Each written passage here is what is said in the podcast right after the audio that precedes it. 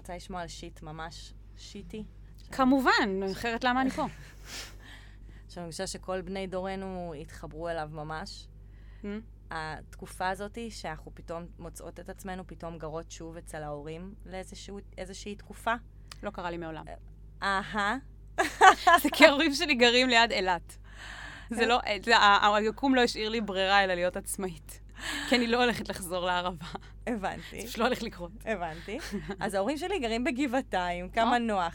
כמה נוח. אז, לא, אז אני חייבת להגיד שזה באמת פריבילגיה מאוד גדולה, וזה באמת היה מאוד נוח לאורך כל השנים, גם כשגרתי בבאר שבע והכל, אבל מה שקרה זה שאני עברתי מבאר שבע לתל אביב, והייתי צריכה לגור איזה חודש וחצי אצל ההורים. נשמע כמו תענוג. שהם הכי כאילו, אם את חמודים. מסתדרת איתם. הם כאלה חמודים, הם הכי חמודים בעולם, אבל שההורים שלך חוזרים להיות השותפים שלך, יש שם בלבול, בלבול, בלבול מאוד גדול. כי הם זוכרים שכשאת גרת אצלם בבית, הם אז אמרו... היית חייבת להם דין וחשבון כל פעם שאת יוצאת. כן, והם ההורים שלך, כאילו, הם כזה, הם אומרים לך מה לעשות, הם אומרים לך לסדר את החדר, הם אומרים לך לא להשאיר דברים בסלון. אצלנו זה סוגיה, לא להשאיר דברים בסלון. גרמניה ברמה הגבוהה ביותר. ואני מצאתי את עצמי בחודש וחצי האלה, מנסה באמת לעומק, מנסה לנשום עמוק לתוך כל מיני מקרים.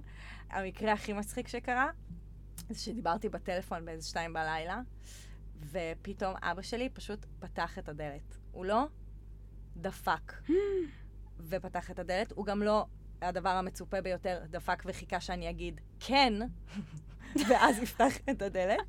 הוא פשוט פתח את הדלת, ואני כזה אומרת כזה שנייה בטלפון, מסתכלת עליו, ואז הוא אומר לי, את אכלת את התירס.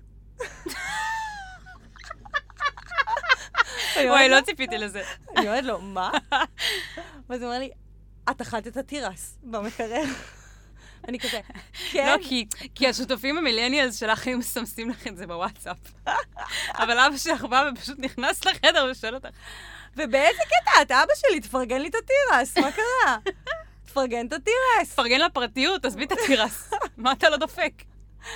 זה, זה פשוט מדהים, כי, כי באמת, ואז גם את נכנסת, את לא מצליחה להיות סיוון, ש, שגדלת להיות בת ה-31, את חוזרת להיות... להיות בת סיו- 12. בדיוק, סיוון, המתבגרת. ש- אבא!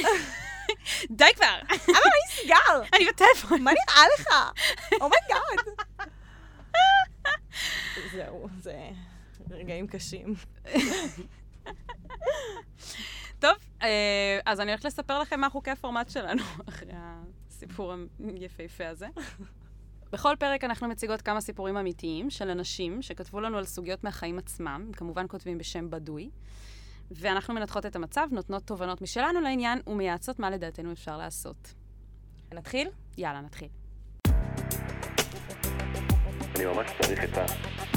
אני ממש צריכה את זה. מה אני יכול לעשות במצב כזה?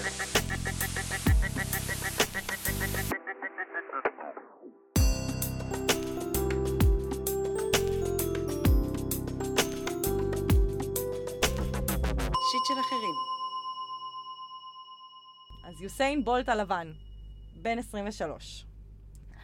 כל התקופה של ההסגר, וגם מבחנים שנכנסו ממועדי ב', גרמו לזה שבכלל לא למדתי במתכונת המקוונת.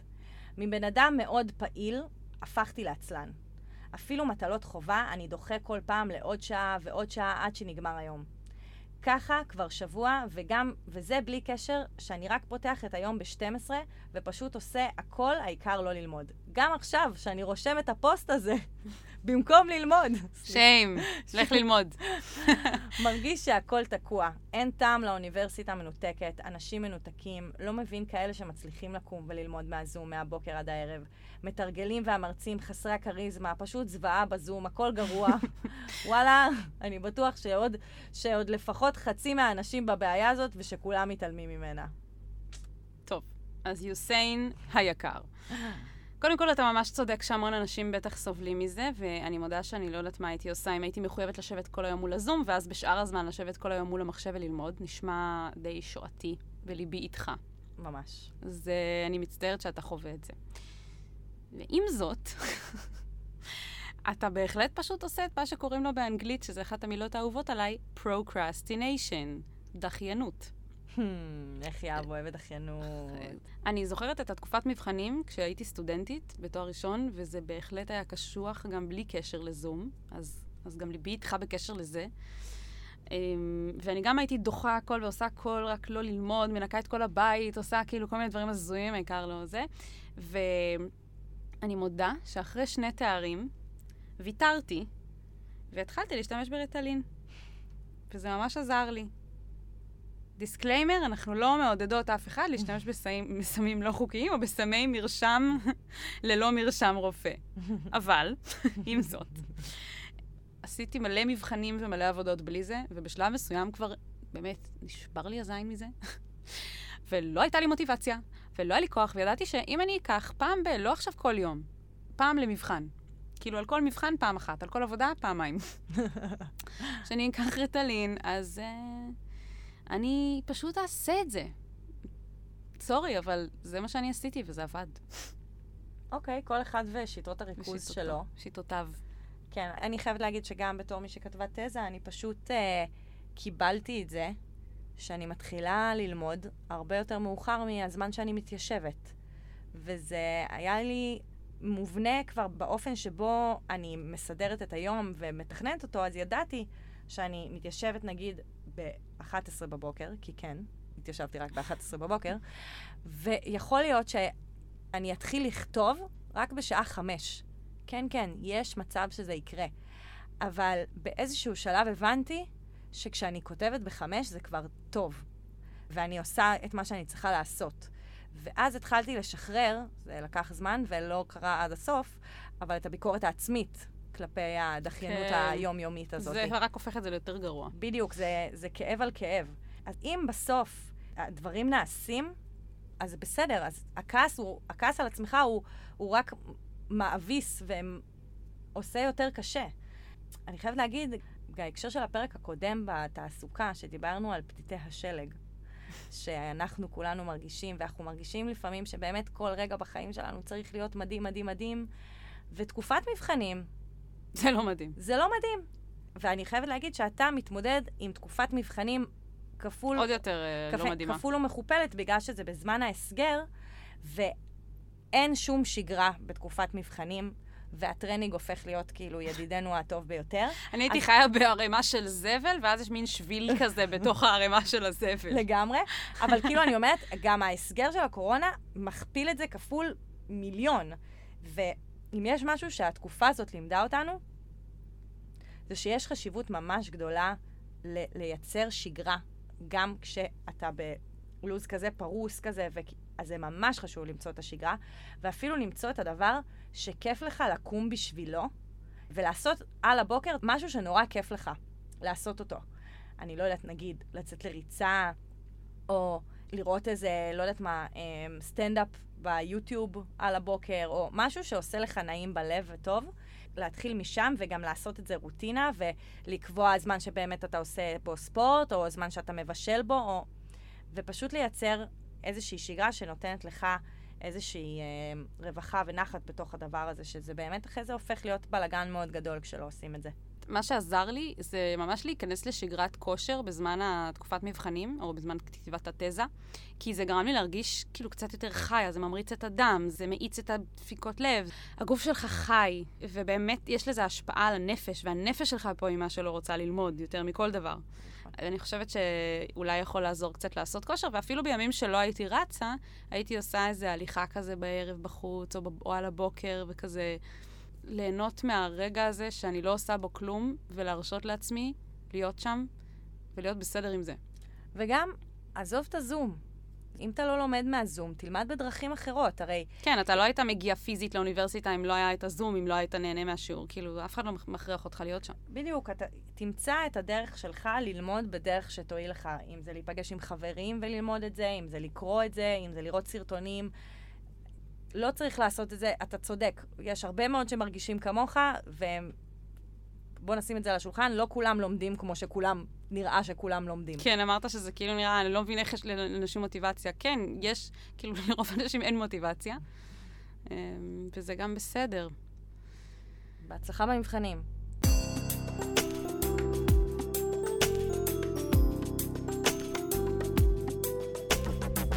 של אחרים. אז בריטני מספרת לנו. בריטני בת 29. לפני חודש, בן הזוג שלי ואני מזה תשע שנים נפרדנו. בכל השנים שהיינו יחד הרגשתי לא נחשקת. היינו שוכבים מעט מאוד, במקרה הטוב, פעם בחודש, במקרה הרע, פעם בחצי שנה. וגם אז, נדיר שהייתי מסופקת. אין דרך להסביר כמה הסיטואציה הזו קשה, מפרקת, ממוטטת ומורכבת. אבל הייתי שם, ובחרתי בזה, כי חוץ מזה היה לי איתו מדהים. לאחרונה התחלתי להתכתב עם בחור. אנחנו מדברים, מסתמסים, sexting, תמונות, הכל, חוץ מלהיפגש. למה? כי בדיוק סביב הזמן שהתחלנו להתכתב, הוא חזר לאקסית שלו. ועכשיו, אנחנו לא יכולים להיות יחד. הם ביחסים פתוחים, אבל בקטע של סטוץ, והוא טוען שאני לא אהיה רק סטוץ ושכבר מעורבים פה רגשות, ולכן הוא לא יכול, כי זה לא בחוקים של הקשר שלהם. זה ככה כבר שבוע-שבועיים. סמסים, שיחות נפש, דאגה ואכפתיות, תמונות עירום, אבל אין מפגש. הוא אומר שהוא לא יודע כמה זמן הם יחזיקו יחד, ושהוא היה מת שיקרה בינינו משהו, אבל הוא לא יכול לא לנסות להיות איתה. ואני באמת לא יודעת מה לעשות. מצד אחד, אני מתה לפגוש אותו, אפילו לא רק כדי להזדיין, להכיר אותו, לשמוע אותו, לצחוק איתו, אבל אסור לי. ואני מוצאת את עצמי כל הזמן מנסה להשאיר אותו בתוך זה. ובוא נאמר שכבר לא נשארו לי הרבה טריקים או חלקי גוף לצלם. מעולה. אני מבינה שהוא משאיר אותי על אש קטנה ושזה מעשה סופר דושי. אבל הוא לא דוש, והוא מאוד מושך ומעניין אותי. ואני רוצה להיות איתו בקשר. מה לעשות? האם להמשיך להזין את הקשר הזה שיש לו גבולות מאוד מסוימים, על סמך הסיכוי שאולי יום אחד נוכל לבדוק את האופציה של לנסות משהו יחד? או לחתוך ולהגיד שזה פחות מתאים לי ושידבר איתי אם וכאשר הוא יהיה פנוי. חשוב לי לציין שאין לי כל רגשות של חוסר נעימות כלפי האקסית שלו, הבחירות שלו, החיים שלו. אני מבולבלת. מצד אחד זה מושך וסקסי ה teasing וה build-up האינסופי איתו, מצד שני זה כבר מתחיל להתיישן ואני מרגישה שאני עובדת שם קצת יותר קשה ממנו. מה לעשות? להמשיך? לחתוך? פתרון שלישי מבריק שיש לכן? כמובן, אנחנו מבריקות ומיד נשלוף אותו. אני יכולה להגיד, שנייה בהקשר הזה, שזה מרגיש שמנקודת המבט שלה יש שני גברים בעולם. וזהו. האקס והבחור הזה. כן. וגם הם, כאילו, אחד שמייצג את חוסר התשוקה, כאילו, מעין כזה... האולטימטיבי. כן, ממש. אפס מיניות, אפס תשוקה, לא נחשקת וכולי, ואחד שנותן את כל מה שהשני לא נתן. ובגלל זה השני הוא כל כך נחשף כרגע, כי הוא נתן את כל מה שהשני לא נתן. אבל לא, לא כל מה שהשני לא נתן, כי עובדה ש... רק בהקשר של המשיכה, כאילו. כן. בהקשר של המשיכה, שהוא פתאום... גורם לך להרגיש נחשקת. זה מה בדיוק. שאת אומרת. כל החוסר נחשקות שהרגשת לאורך תשע השנים מתגלמות כרגע אצל הבחור הסקסטינג הזה, ש... ש... שאת מתכתבת איתו, וזה מרגיש כזה שפתאום יש לך איזה מקום להגשים את עצמך, לבטא את זה, וא', זה מדהים. כאילו, עופי על המיניות שלך, תבטאי אותה, ותרגישי נחשקת. אני מאחלת לך להרגיש נחשקת מהיום ועד עד יום מותך, כי זה באמת, אה, זה לא בסדר שתשע שנים לא הרגשת נחשקת. יש עוד הרבה גברים שיגרמו לך להרגיש נחשקת. אני גם רוצה להגיד שאני מצטערת שהיית תשע שנים בסיטואציה כזאת. זה לא, כאילו, אף אחד לא רוצה להיות כל כך הרבה זמן, כל, תכלס, כל אה, שנות ה-20 שלך בגדול, אה, בסיטואציה כזאת. אה, אבל עכשיו את בתקופה של, של פריחה, את מגלה את עצמך מחדש בעולם הפלירטוטים, דייטים, סטוצים, כאילו, כל, כל הדבר הזה. ויש פה גם לא מעט למידה לעשות, כי בואי, את היית עם הבן אדם הזה מגיל 20. כאילו, הייתי עם אותו בן אדם מגיל 20, אז יש, יש פה כאילו, נראה לי את קצת, אה, זה כמו בן אדם שכאילו אה, היה בתוך הבונקר שלו, ואז הוא יוצא אחרי המלחמה, והוא כזה, רגע, מה קרה? כאילו, אני צריך ללמוד מחדש מה, מה קורה, כאילו, בעולם. אז... אה, בן אדם שהיה בהקפאה, יש את זה כן. באוסטין פאוור. בדיוק, כן.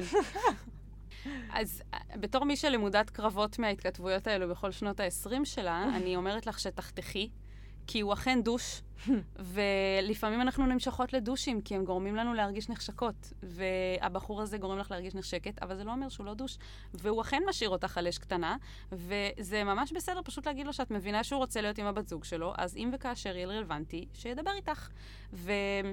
את ענית בעצמך שהטיזינג מתחיל להתיישן, ואת עובדת שם יותר קשה ממנו, אז די. זהו. כאילו, אני בהקשר הזה אמרתי, אני לא יודעת, אני לא החלטתי שהוא דוש עדיין, כי לא הצלחתי כל כך להבין מה קורה שם, וזה היה נשמע שהיא גם מקבלת מזה משהו. כלומר, שהיא מקבלת מזה איזשהו ערך. מה, ה build-up הזה? אבל נמאס לה מה build-up, זהו, זה כבר יותר מדי. כאילו בעיניי, הפלירטוט איתו, הוא לא מחייב, זה לא שהיא עכשיו נכנסת לעוד איזה מערכת יחסים, היא יכולה להמשיך את הפלירטוט. אני אמרתי, שנייה, לנקות את רעשי הרקע, שנייה להבין אם האנרגיה הזאת שאת משקיעה, היא נעימה לך, היא נעימה לך, היא מספקת אותך, היא בדיוק. מספקת לך עניין לעת פרידה, היא נותנת לך איזשהו, איזה ריבאונד וירטואלי שכזה וכולי, או שהיא גובה באמת מחיר גדול מדי. כי העניין זה לא הוא, העניין זה את. או... הוא איזשהו כלי בתוך המשחק שאת משחקת בחיים שלך. והוא לא מספיק המשמעותי כדי שתחשבי עליו בתוך הסיטואציה הזאת. הוא הגיע, הוא הגיע אגב בדיוק... הוא יהיה במ- בסדר, מה שנקרא. הוא גם הגיע בדיוק בזמן ובמקום שהיית צריכה אותו, בהקשר של הפרידה עם הבן זוג, שייתן לך את התחושה הזאת הנחשקת, שייתן לך את האומץ אה, לצאת החוצה, זה נהדר. אבל להסתכל על זה מנקודת המבט של איך הוא עוזר לך, מה את לומדת ממנו, מה את מפיקה מתוך הסיטואציה הזאת. ואז השאלה פה הוא לא אם הוא דוש או לא, או לא דוש, אם הוא משחק בך או לא משחק בך, אלא מה את רוצה ממנו. ולעשות שם איזושהי הבהרה, ולהמשיך רק במקומות שנעים לך ועושה לך טוב. אני לא חושבת שיש סיבה שתעבדי יותר קשה ממישהו. צריכה להיות הדדיות בכל סוג של קשר, אם זה סטוץ ואם זה, זה לא משנה. כאילו, את היית תשע שנים במצב שאת לא מסופקת, ואין סיבה Mm. ששוב תהיי במצב של לרצות יותר ממי שמולך. נכון, אז שילך לחפש. נכון. יש עוד הרבה דושים בים.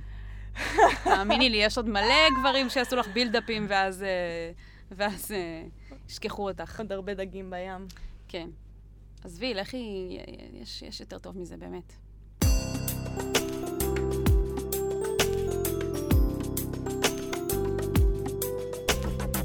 שיט של אחרים. אז ברידג'יט כהן, בת 23, אומרת לנו ככה: אני מרגישה שאני פשוט לא מבינה מה אני עושה בחיים. מצד אחד אני קמה כל יום בבוקר ועושה את מה שצריך לעשות במהלך היום. לומדת, מבשלת, אוכלת, מתאמנת, יוצאת עם חברים. אפילו התחלתי ללכת לפסיכולוג. בקיצור, חיים לגמרי נורמטיביים. מצד שני, מרגיש לי שאין משמעות במה שאני עושה. אין משמעות לא במובן של ריקנות, אלא במעין מובן מוזר של אין לזה המשך או כיוון. כאילו כמעט כל יום אני מחכה למשהו שיבוא שיהפוך לי את העולם. כאילו אני מחכה לאיזה פיצוץ שיגרום לאסימונים ליפול לי. בגדול, במהלך השנתיים האחרונות ויתרתי על חלום והזדמנות ממש גדולה, ודי יוצאת דופן ביחס לגיל שלי, כדי ללכת ללמוד ולראות אם אני יכולה להיות מוצלחת בעוד תחומים בחיים, ובעצם לחזור למסלול חיים נורמטיביים של גיל 22 פלוס. מעניין שב- מה זה. כן, אני מתה לדעת. מה זה ההזדמנות הזאת, וואו.